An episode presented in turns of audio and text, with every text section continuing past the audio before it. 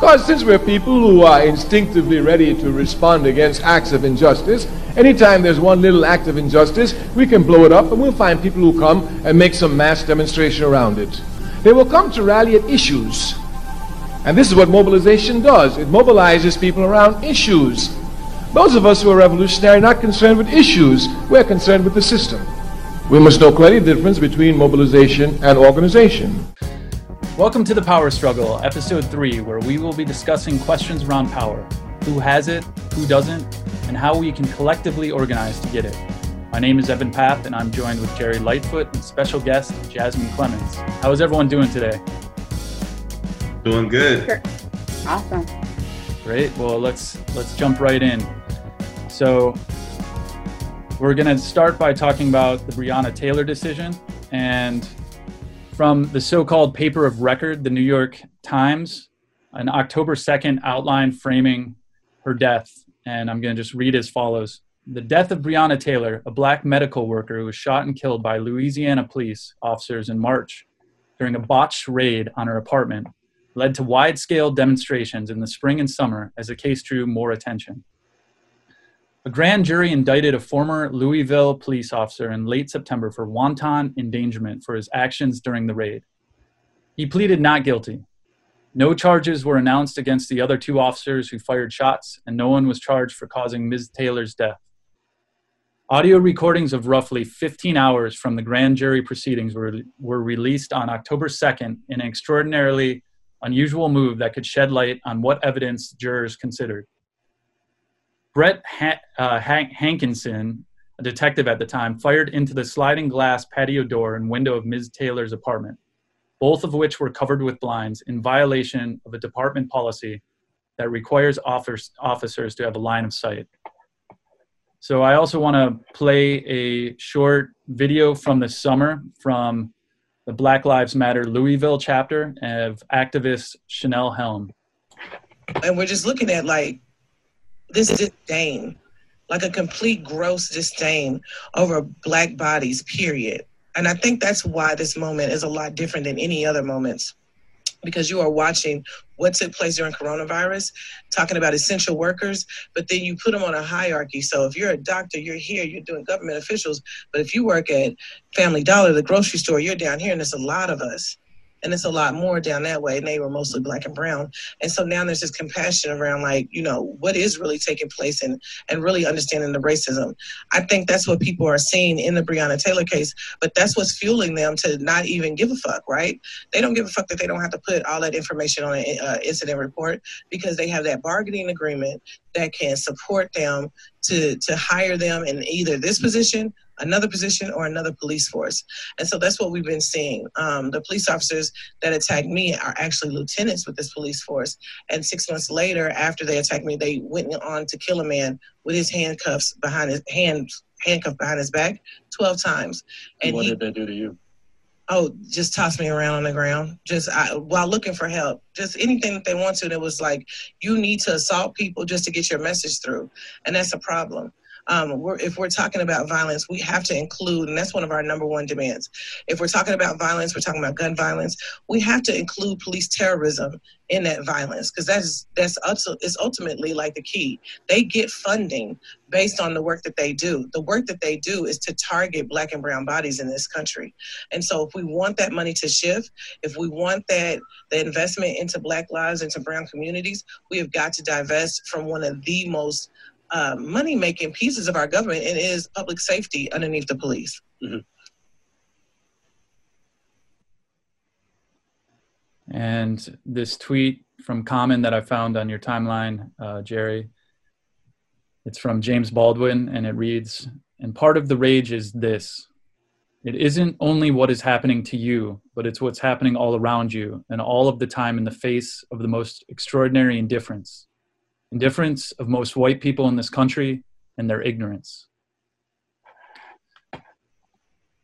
So it's quite a crisis that we're dealing with, and I want to kind of pass the mic to y'all. Well, I can jump in. Um, so I grew up in Louisville, and so Breonna Taylor's murder hit a little differently. Um, just seeing the city that I have this fondness for, though I never go back, um, just lit up with rage.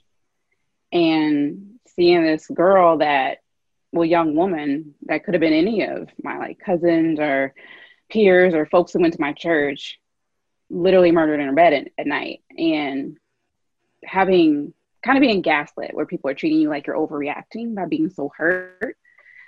And so that, that's been the biggest challenge is because it hit so close to home for me and seeing a city that I love essentially burn be out of this rage and know that it won't change anything. I think we all knew at the end when this was over, when the grand jury came back, that no one was getting charged with murder. We all knew it. And then come to find out, the attorney general didn't offer that as an option. And I'm I I'm very much so looking forward to what the recordings have to say because it just reinforces this thought that justice is always on the ballot every election cycle because it's a state and local thing. And if we want this change, it needs to start state and local. It's not just, you know, the police unions and their contracts, which need to be, you know, changed. It's not just developing community policing. It's not just federal oversight. It's also who are your prosecutors? Who are your attorney generals? They're the ones making the decisions when it comes down to finding justice. And with a loss like Breonna's, I don't know what justice looks like to her family because we can't bring her back.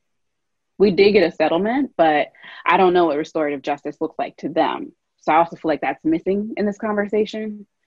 Um, like, what do they actually want at this point? I know they, you know, ask for a, a lot of reforms, but when we're thinking about abolishing police and changing our criminal justice system, and we're looking for other forms of making people whole, what does restorative justice look like when the state is murdering or injuring the people it's supposed to be protecting? And so that's where like the two things I get left with that state and local ballot issue and what does justice look like when life is lost? Yeah, I, I, think that was those are great points, Jazz. And I just until you said that once again, I totally for a split second forgot you did grow up in Louisville. Yeah, so that that just brought back memories all in itself.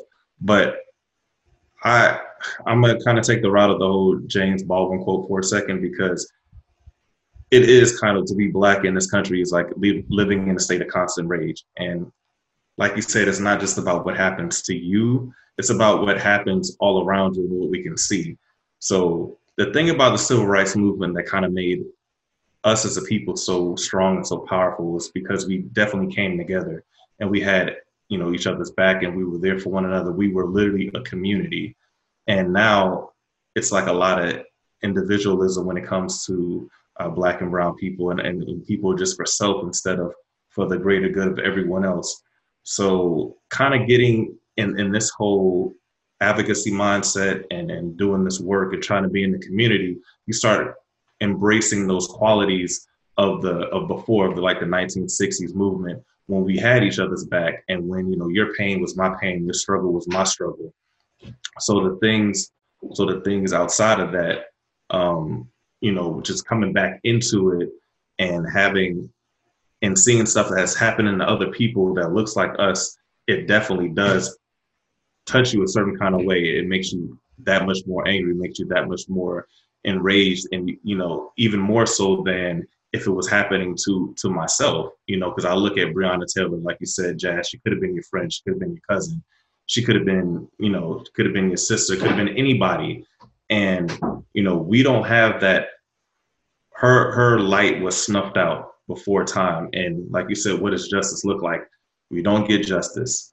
And I think that's the biggest slap in the face when, when we got this. I would much rather no charges came out at all than the fact that they literally charged this man about putting bullets into the wall, into the drywall. So, and it was crazy because you didn't do that for all of her neighbors. You did that for her white neighbors. You didn't do that for the the uh, other black family that was adjacent to her apartment. You did it for only the walls of those white neighbors. So that's why to me it was even more a slap in the face because you're showing us time and time again. Not only do we not matter, but let me show you how much you really do matter. I'm gonna charge this white, you know, I'm gonna get justice for this white drywall because in our minds, it has more more clout, it has more esteem, more place in our community than your black and brown body.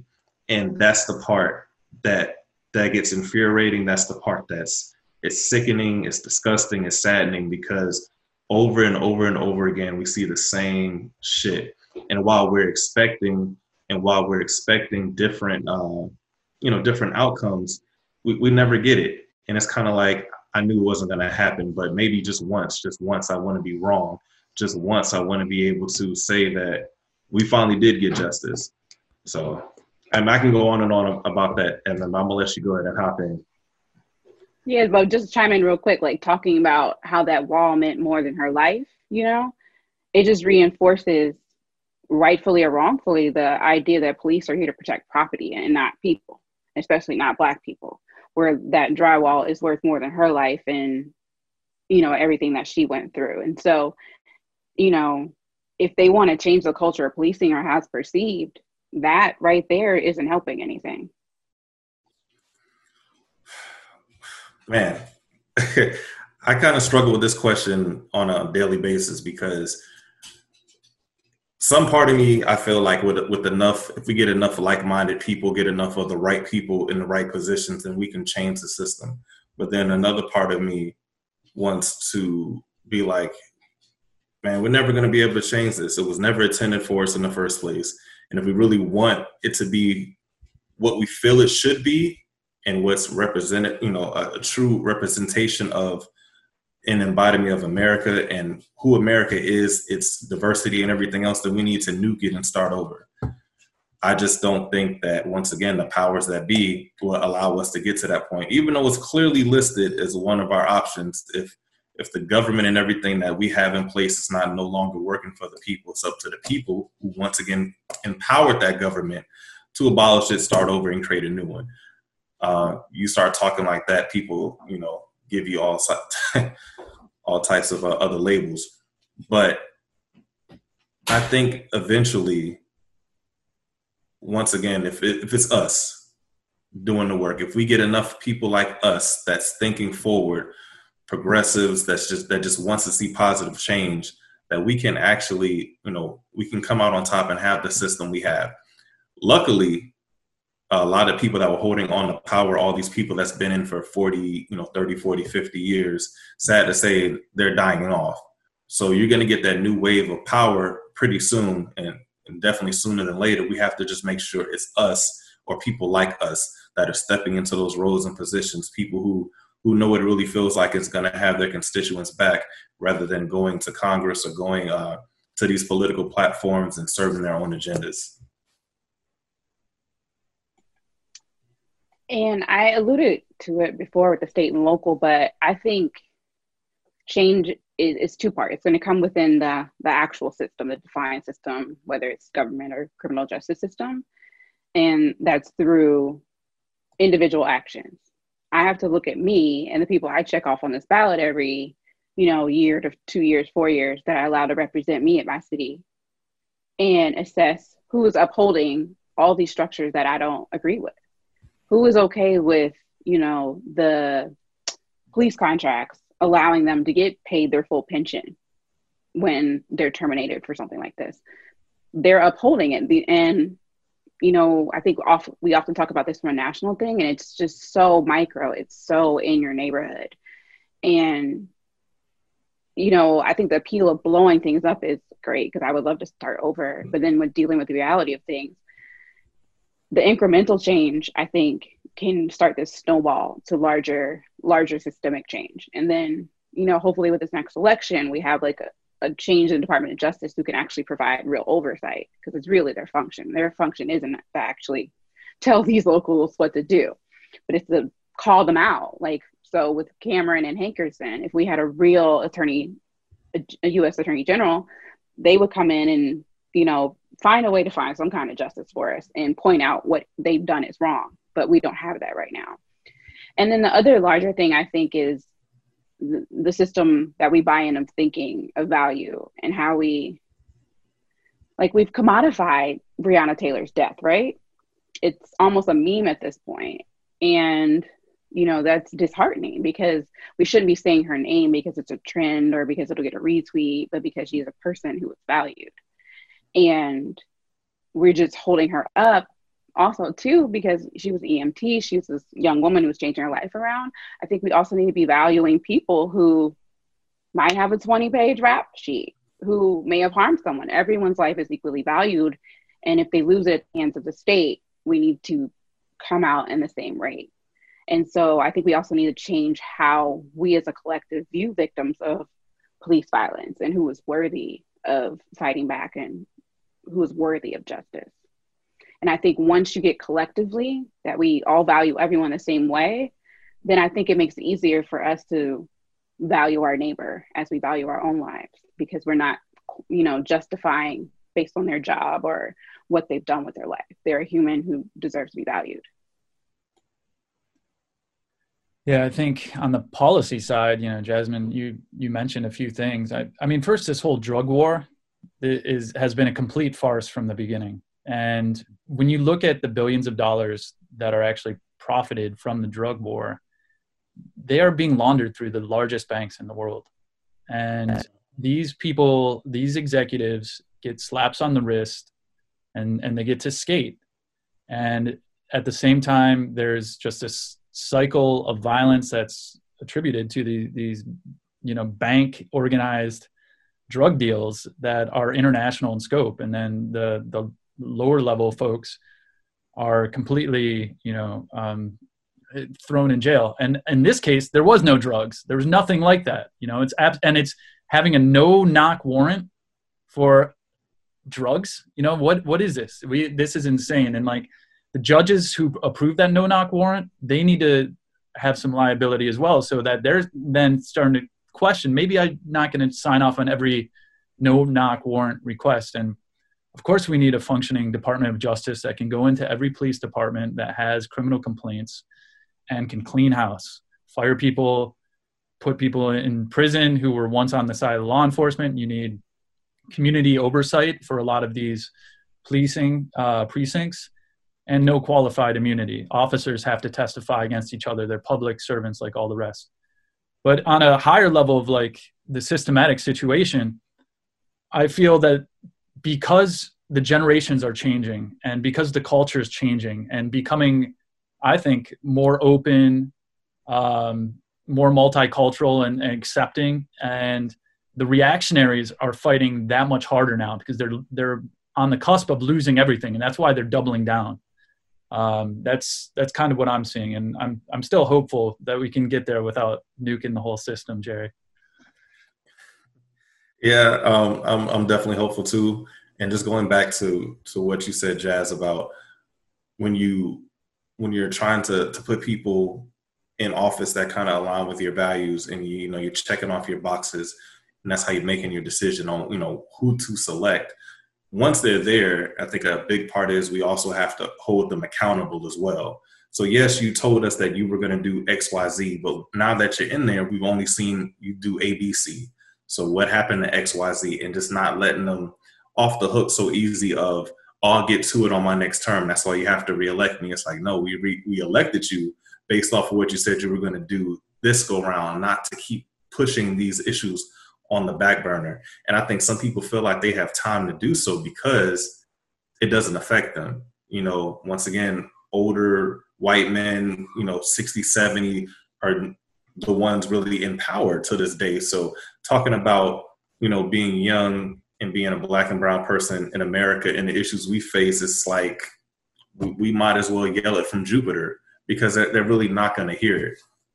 And Evan, to, to your point too, a lot of these things do need to change when it comes to uh, cops losing their job and being able to go to a uh, a whole nother state, a whole nother precinct, a whole nother agency, and and still be a part of law enforcement. So there needs to be like a national system, a national database, to where once you do something crazy like that and you get fired, you get relieved of duty, or or some type of national certification to where it gets pulled, you can't be law enforcement ever again you know, talking about their their pensions. We start hitting their pockets once again, like we talked about the first two episodes, loss of life, loss of money. we we got to ring ring these points home. And with the cops, they almost seem like their own little mafia. They're almost untouchable to an extent. So you have to start tapping their money. Okay, so you want to mess up like this, and now we got to get this huge settlement. Guess what? It's coming out of your pension. And not only not only that, I'm I'm strongly pushing this policy. I'm trying to figure out who I can talk to. I'm like raising voices in National Black Caucus and whoever else will listen. Like we have to get this policy somehow in front of some state or you know uh, even if it's a uh, on the federal level of representation in Congress, somebody that can take this and start running with. We need mandatory minimums if you discharge that firearm unlawfully. So if you start handing out 25s to life, uh, I guarantee you the police brutality, it won't come to, it won't stop 100%, but it will definitely make them think twice. It'll definitely come to a grinding halt. They won't feel as empowered, they won't feel as free, and they won't feel as uh, bold to commit these acts against Black and Brown people. And there's two, I mean, there's two challenges with the thoughts you brought up. So using the pension to pay out these settlements. The challenge that presents if you see like US the US Postal Service, a big thing with them is they more or less fully fund their retirement system. And that was the way for the Republican Congress to kind of cramp their growth and tie up their finances. So I would be concerned about what that would do for the cities and the counties and the locals in terms of because they'd have to fully fund to have enough money to cover these million dollar um, settlements. And where is that money going to come from? I'm concerned about the other social services that would be picked off from that. And so I think like a easier, less long term ramifications in, it, in terms of finances is writing into the um, um, excuse me the police contracts that they waive their right to their pension if they are you know convicted of this this or this so that way they don't get the $260,000 payout and get to go start a new life somewhere else. You know, they got to start from scratch like me if I just get fired. Um, and then I would like would love a mandatory minimum, but we're trying to get away from that. And I feel like if we move back towards it just for police, then it like justifies bringing mandatory minimums back for everything else. Because uh, what is it in Florida? It's like I don't even know. What the, it's something that kind of rhymes where if like you have a gun, it's like seven. It's like yeah, fire the gun. Show a gun five, do this ten, something twenty. Yeah, I remember the billboards, and I just like that's so frightening because it just opens up like so many people.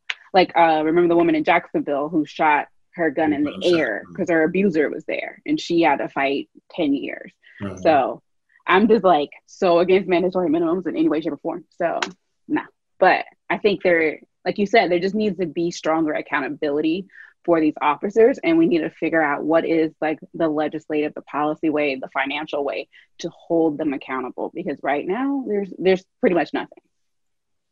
So what do you think about the discussion about defunding the police? Um, there's there's a lot of people uh, I, I think just from the discussion right now that it sounds like we all agree that there is a police there is a um, need uh, in society to have policing.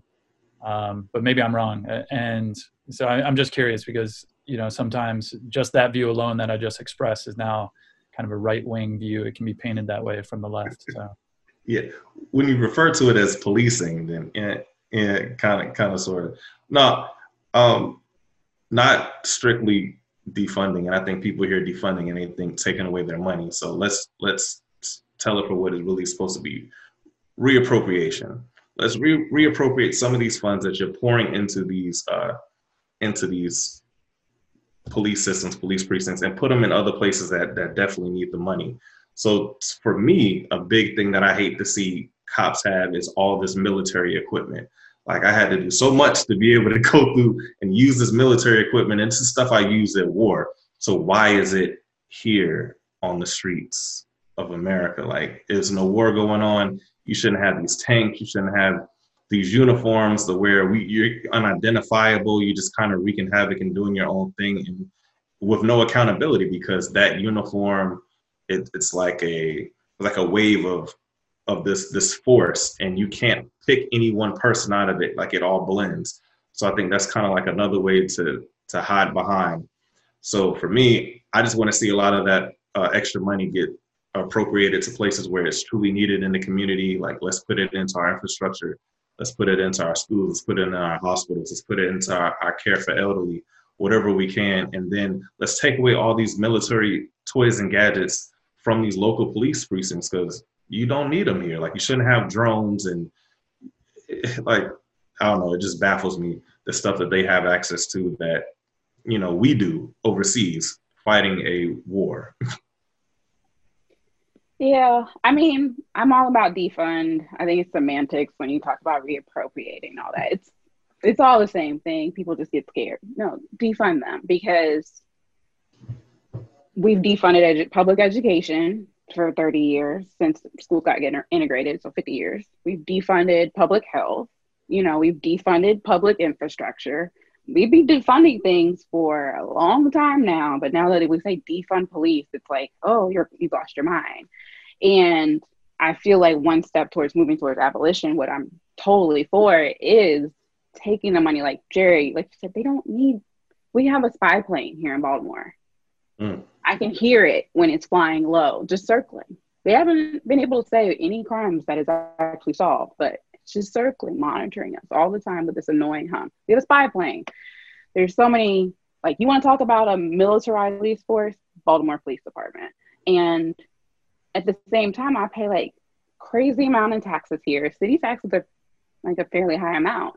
And the roads are crap. Let's not even talk about the schools that don't have heat and potable water but we don't have any money because we're militarizing this police. We have police officers making double their salary in overtime.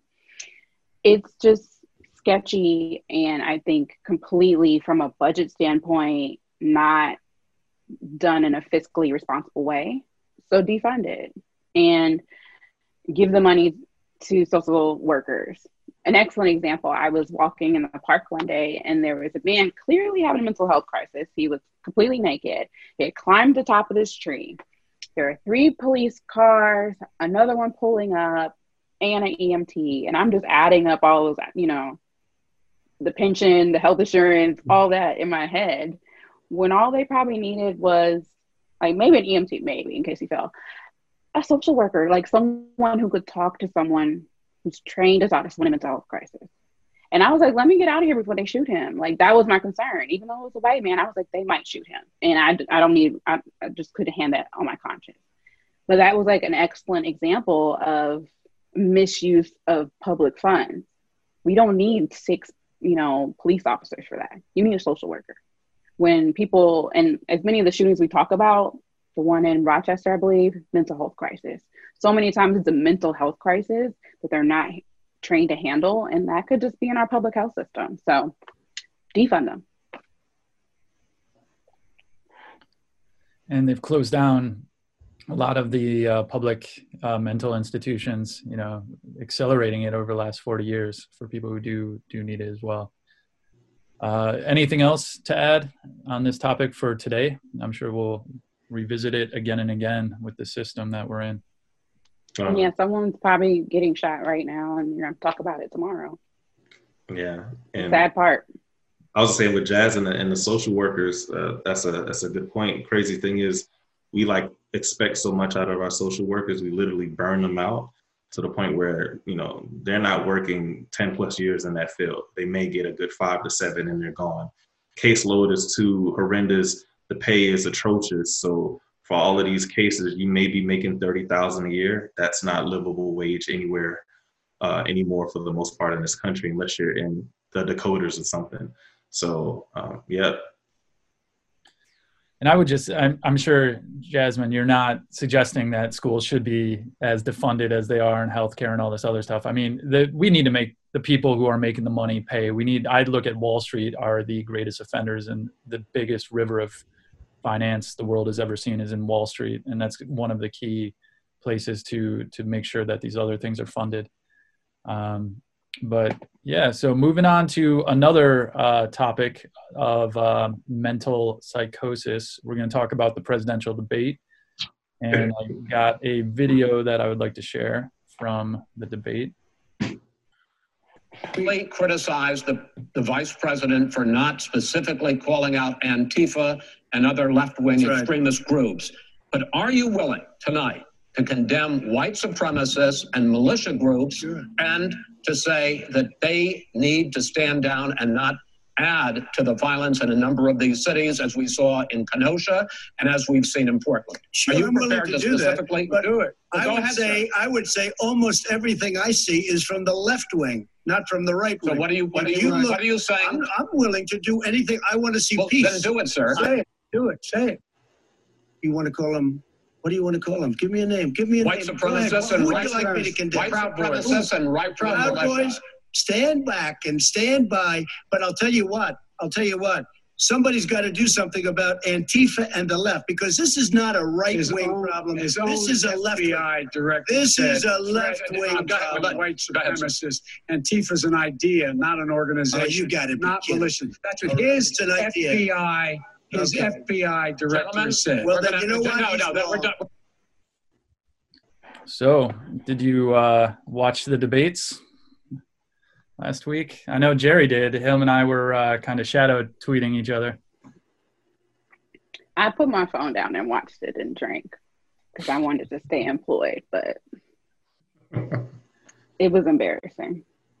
But I think just going back to that clip, but you know, like when you're dating, okay, I, I'm maybe not because it's just me. So when you're young, you're dating, and this guy's like trying to convince you that you didn't see him with that girl, or like, no, that's not someone else's stuff at the house, and you you're seeing it with your own two eyes, right? And they're convincing you that your own eyes are lying to you. That's what like Trump does. Like my own lying ears. I didn't hear him say that because then the next day, what did you say? I don't even know what Proud Boys are. You mentioned them unprompted, sir. So you know who they are. Like that was a clear message intended to his white national audience and the Proud Boys.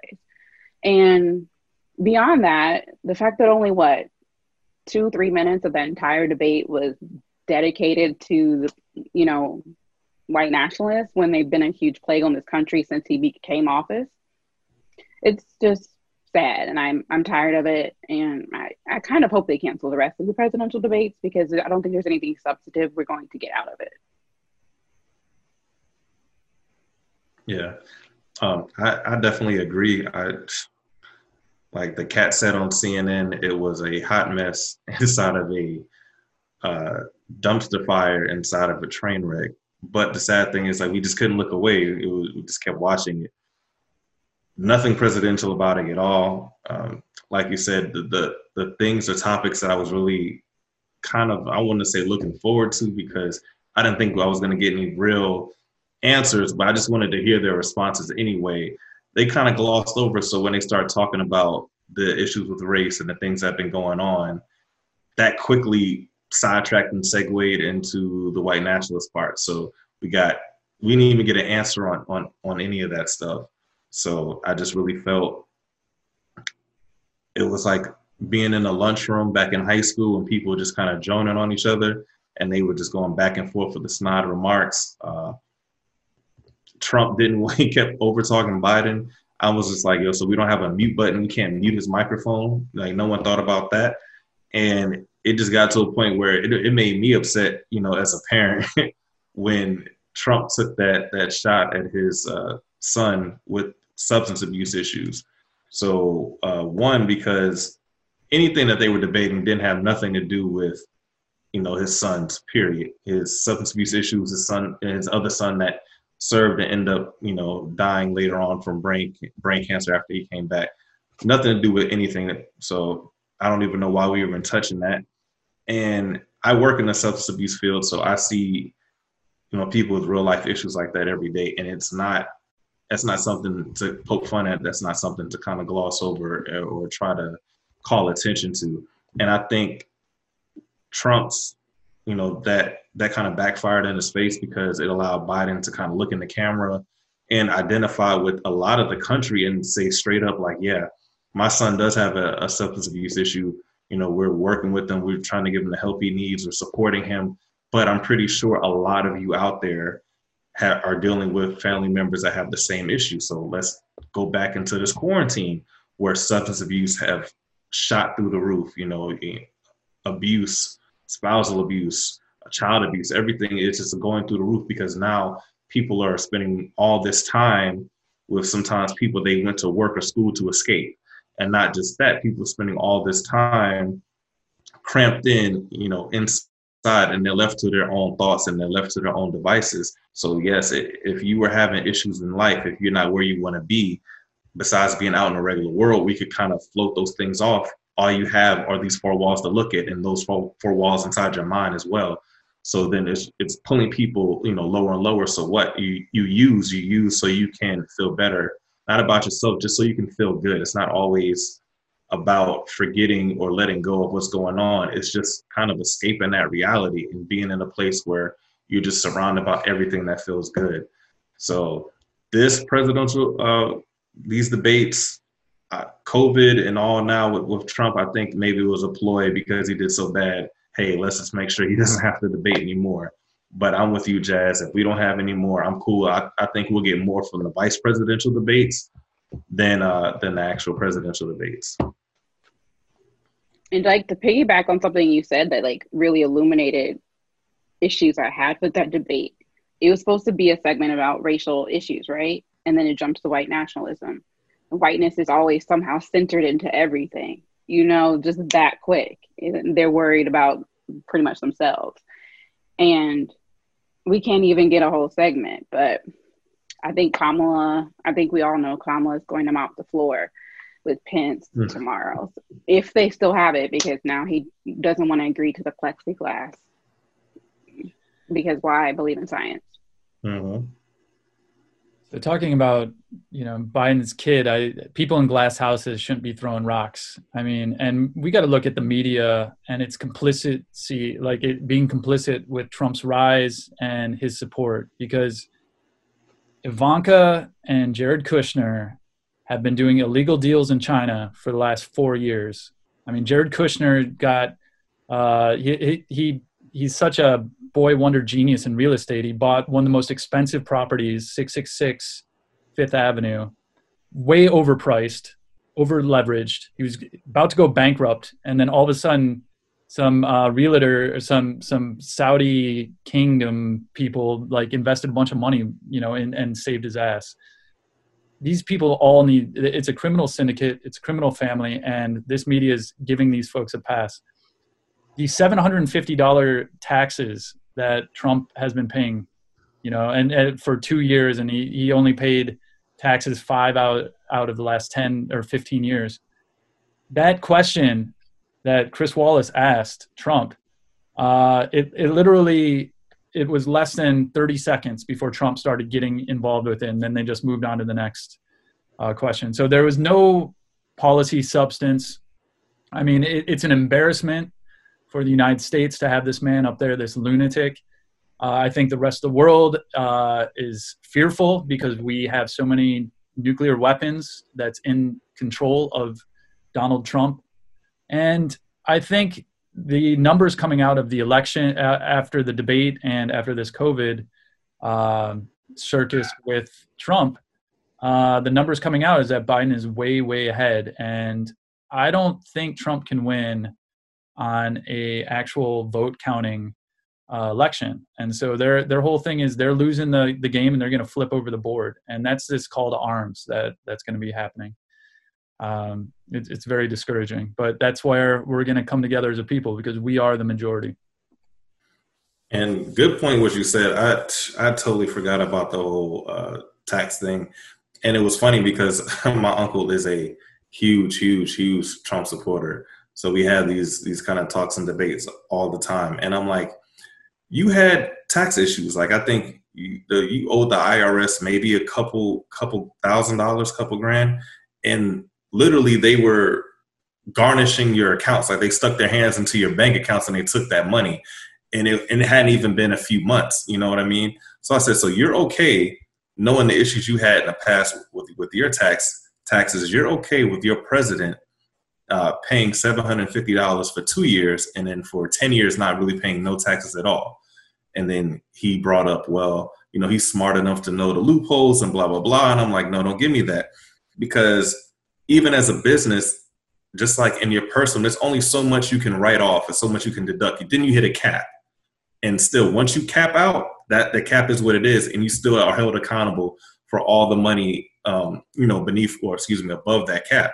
So there's no way that you can write off every single thing to not know owe anything. You know that it's illegal, it's shady, and I think that's the main reason why he's been trying to keep those tax returns so close to the vest because he didn't want this to get out. But through whatever the Southern District of New York is doing in their criminal investigation, a lot of the stuff is coming to light. And I think Trump is just really trying to hold on because he knows as long as he's president, he's going to avoid any charges. But as soon as he's out that White House, know, he's probably going to get those uh, metal cuffs, you know, slapped on his wrist. So he's just trying to trying to do what he can to stay out of stay out of jail, stay relevant, and even with him suggesting that he probably won't turn over power peacefully if he loses like that.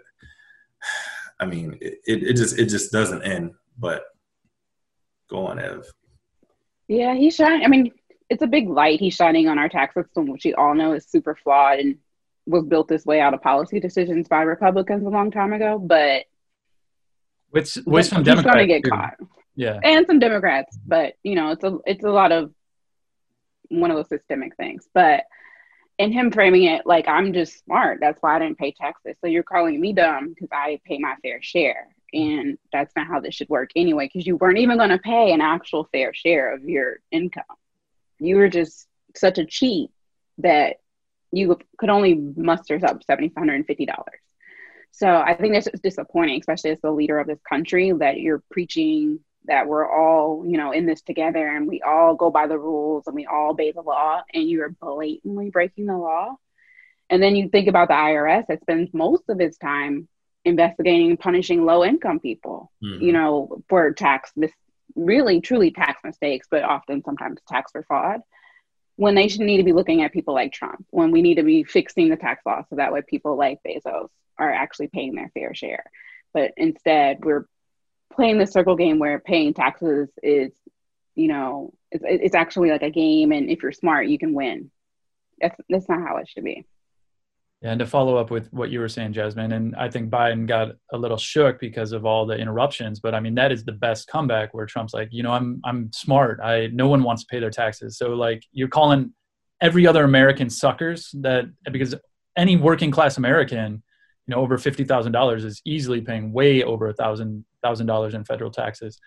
And yeah, this is something that obviously the new administration, which is hopefully going to be Biden and a majority in Senate and the House, you need to. I, I'm into IRS policing of high earners, you know, and there's major tax evasion going on throughout the world, but we can control what's going on in the United States, and uh, that that is something that we we have to look at. So, and one other point that a lot of people may not know is that Trump took a $300 million loan that he personally guaranteed from Deutsche Bank. Deutsche Bank is one of the dirtiest, most corrupt money laundering banks in the entire world. And it's supposed to be coming due, all of it, in two years from now. And he is just not that liquid. He he already lies about how much money he has. So that just gives him one more reason, you know, on top of the tax fraud and all the other crimes he's committed the, the guy is about to go completely bankrupt, and he's he's gonna he's gonna have to get carried out of the the White House. That's the only way this guy's leaving. What's baffling to me is that if this leader was in any other country, the United States would be intervening. the UN would be intervening. They would have been showed up, not even in year one, to you know stage help stage a coup or help get this dictator out of power. So I think that's also like what's embarrassing about it because we, how dare we police other countries when we have a scammer in chief? Unless you're Saudi Arabia, and and that's another thing. There is a criminal syndicate behind Trump, and Trump is the front man for international criminal for an international criminal syndicate masquerading as government.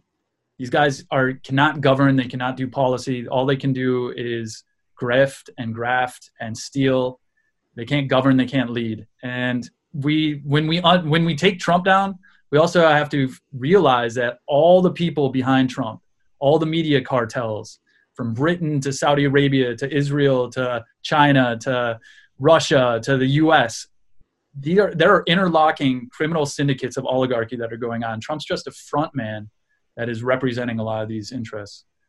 So that's that's something to always consider as well. So, anything else, Jerry? No, we're good. We can go to the next topic. Too much Trump, I know. All right. So we uh, discussed a little bit about the platform of both presidential candidates uh, for a country and minorities. Um, my take on it is that there's problems with the media once again framing this both sidesism, where it's like Trump doesn't have any policy. He he has lies, but he there's nothing there. Literally, yeah. No policy on his website of any kind, Hold up. Let alone for Black and Brown communities. you missed you missed the platinum deal that he offered us, Jazz.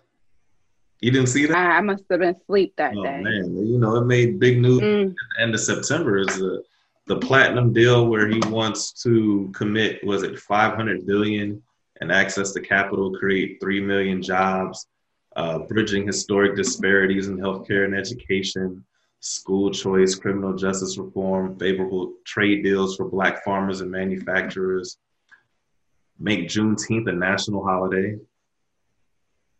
Yeah. you see my face? My face. Look, and so it was funny that this rolled out when it did because to me, the I just feel yeah, as a politician, you, you got to say some stuff. You know, you got to make some promises, but don't insult our intelligence. Like, look, man, if you really wanted to help us, you had four years to do it. Why are you rolling this out at the end of your four years to be like, hey, guess what? I got you. I got your back. See this? 500 billion in your communities. Hey, that's a lot of money. 3 million new jobs. Didn't say what kind of jobs. So I'm trying to wonder what 3 million jobs that would be specifically for us that won't be for any other rate. Yeah, I don't see that happening either. So once again, if this is something you really cared about, if it was that passionate to you and for you and for your black and brown uh, constituents and people of America, this would have been something you would have implemented maybe year one, a few months in into office, or at rounding out the end of your year one, saying, okay, I've, I've been in office a year. I've seen where, you know, what we need to do some brush ups, do some work on, and this is my plan. I would have no problem with it. But the fact that this is, it comes now like it's just, it's total fluff. He's not the Yeah, challenger candidate anymore. So he's not the challenger anymore. He he has a record. He can't just come out and say law and order and law and order. This is under your watch, Trump, and you had four years and you did nothing except for give a huge multi-trillion dollar tax cut and all of the unrest and instability that you've created in in the U.S. and around the world. Uh, Joe Biden, though. yeah. Oh, sorry, please, Jasmine. No, just the way he just wants to deflect. And I think going into the RNC, it was like more Trump, no policy, like nothing else, but just vote for me because it's Trump. That's, yeah, you're under the incumbent, but you didn't do anything, like you said, these past few years, but make certain people richer.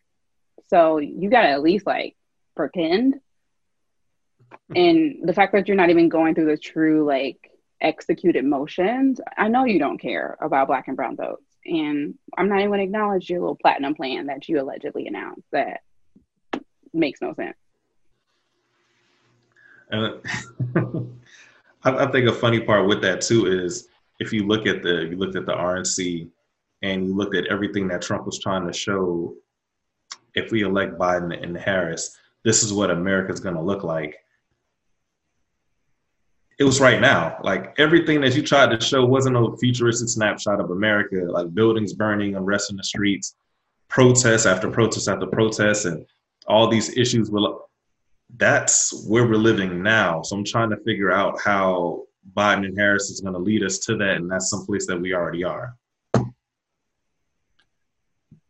So, with the hope, uh, and at least with the numbers that are showing, Biden and Harris are going to take office January 20th. And I think we need to anticipate all the fiscal hawks and conservatives, both in the Democrats and the re- Democratic side and the Republican side, saying, we need austerity. We need to reduce spending because if we reduce spending, we have this huge debt. However, anytime you start cutting social services, you start cutting government spending, the government is right now the last backstop. Stop. The only reason we haven't had a complete collapse of Wall Street is because the Federal Reserve has put nine trillion dollars since last October, last September, with the overnight repo market, and you know this is way before COVID. Wall Street was already starting to have a major financial liquidity crisis in the main banks, and so all these austerity ghouls that are going to be coming around and saying we need to cut, cut, cut. We need to counter them one on the fact that it's never it never works. It always contracts the economy. We need to grow the, the debt is a concern because at a certain point we're going to be floating bonds internationally and China and Russia are trying to get off the dollar system. They're already doing bilateral currency swaps. And the international reserve currency has given the United States a unique position since 1945 and that could change overnight when people stop buying the international bonds that we we try to sell through our treasury auctions so we need to grow the economy so that if our actual gdp right now is around i think 20 trillion our national debt is around 27 29 trillion it was 19 when trump got in there we need to grow the, the national economy to 40 trillion so once you have a 40 trillion dollar GDP, then the debt's not going to matter that much. But it mm-hmm. won't come through cutting. And we need to fight all these austerity ghouls that are going to be coming out of the closet. At the same time, you're going to have Wall Street attacking Biden anytime he tries to do anything progressive. Federal Reserve is going to try to jack up interest rates, which is also going to contract the economy.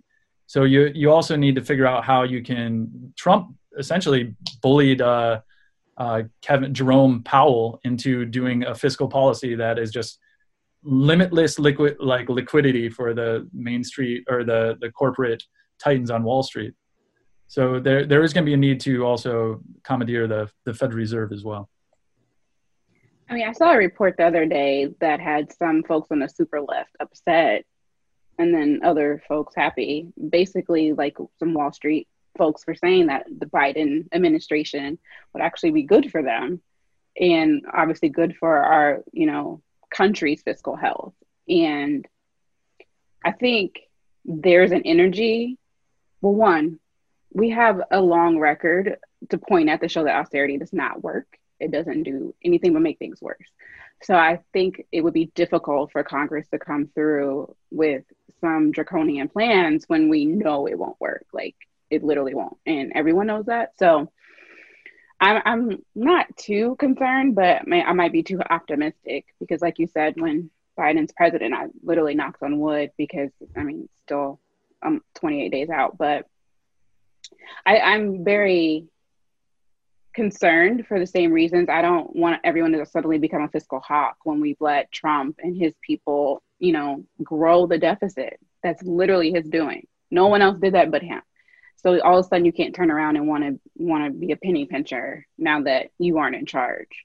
Um, so that's my concern. But I think enough of us are going to be on them that they won't be able to get away with it. And I think it would take a while too for them to really get to those kind of like plans. Um, I think the front end of a new administration and a new Congress is going to be trying to undo a lot of things um, basically like social stuff or codify other social things that we're concerned about before they get into, I think, more of the fiscal um, stimulus. And and Trump's genius is scandal hopping, so that you're constantly unable to keep up with his scandals and his criminality, and he just cr- commits one crime to the next. Biden, is it genius or just coincident? Or is he just a criminal, criminal psychopath? You know, can't help himself. Uh, all this being said, for, for the good, Biden needs to come out with a policy a day that is just completely disorients the corporate media, the Wall Street media, that they're unable to really follow it. And then at the same time, I'm sorry, Chuck Schumer represents Wall Street. Nancy Pelosi represents Silicon Valley. Her husband, Paul Pelosi, $500 million. I think these people are some of the, are going to create some of the uh, harnesses to prevent a more progressive um, realization of this country. And so the and the Kyrsten Sinemas and the Joe Manchins in the Senate, these are these are folks that even Chris Coons, you know, you got to get rid of the filibuster. It's 51 votes. Filibuster is an old, uh, you know, it goes back to the Jim Crow days, you know, and and we're still using it. So it's it's crazy. And the Dianne Feinsteins and all these other conservative Democrats, frankly. I'm all about tossing the filibuster, but I'm also Team Nancy because that lady can whip some votes and raise some money. So until we change the nature of our political structure, she does a damn good job. but she also, I think she's been hearing the heat, and the same with all the, you know, more senior members of the congressional delegations. They're they're feeling it and hearing it, and I think there's also hope that with an administration change, there'll be room for more progressive ideas because we'll be in a safer time. Like everything's just so fragile right now that even doing tiny little things that are just good, just are off the record. Like they're they're just not allowed right now. So I think getting to a more stable, normal government where I don't have to worry about my president's doing every day allows Congress to actually legislate and present these ideas and move us into a more progressive space than we've been in the past, you know, few years. Uh, so I think that's a really good segue into our answer answer to financial inequality and the lack or uh, the non-opportunity for so many Americans. So I'm just going to pull up a few slides. So this first uh, tweet is uh, focusing on a Politico article. Uh, it comes from October 2nd, 2020, and it says the number says it all Median wealth of black families is $24,100. Median wealth of white families is $188,200.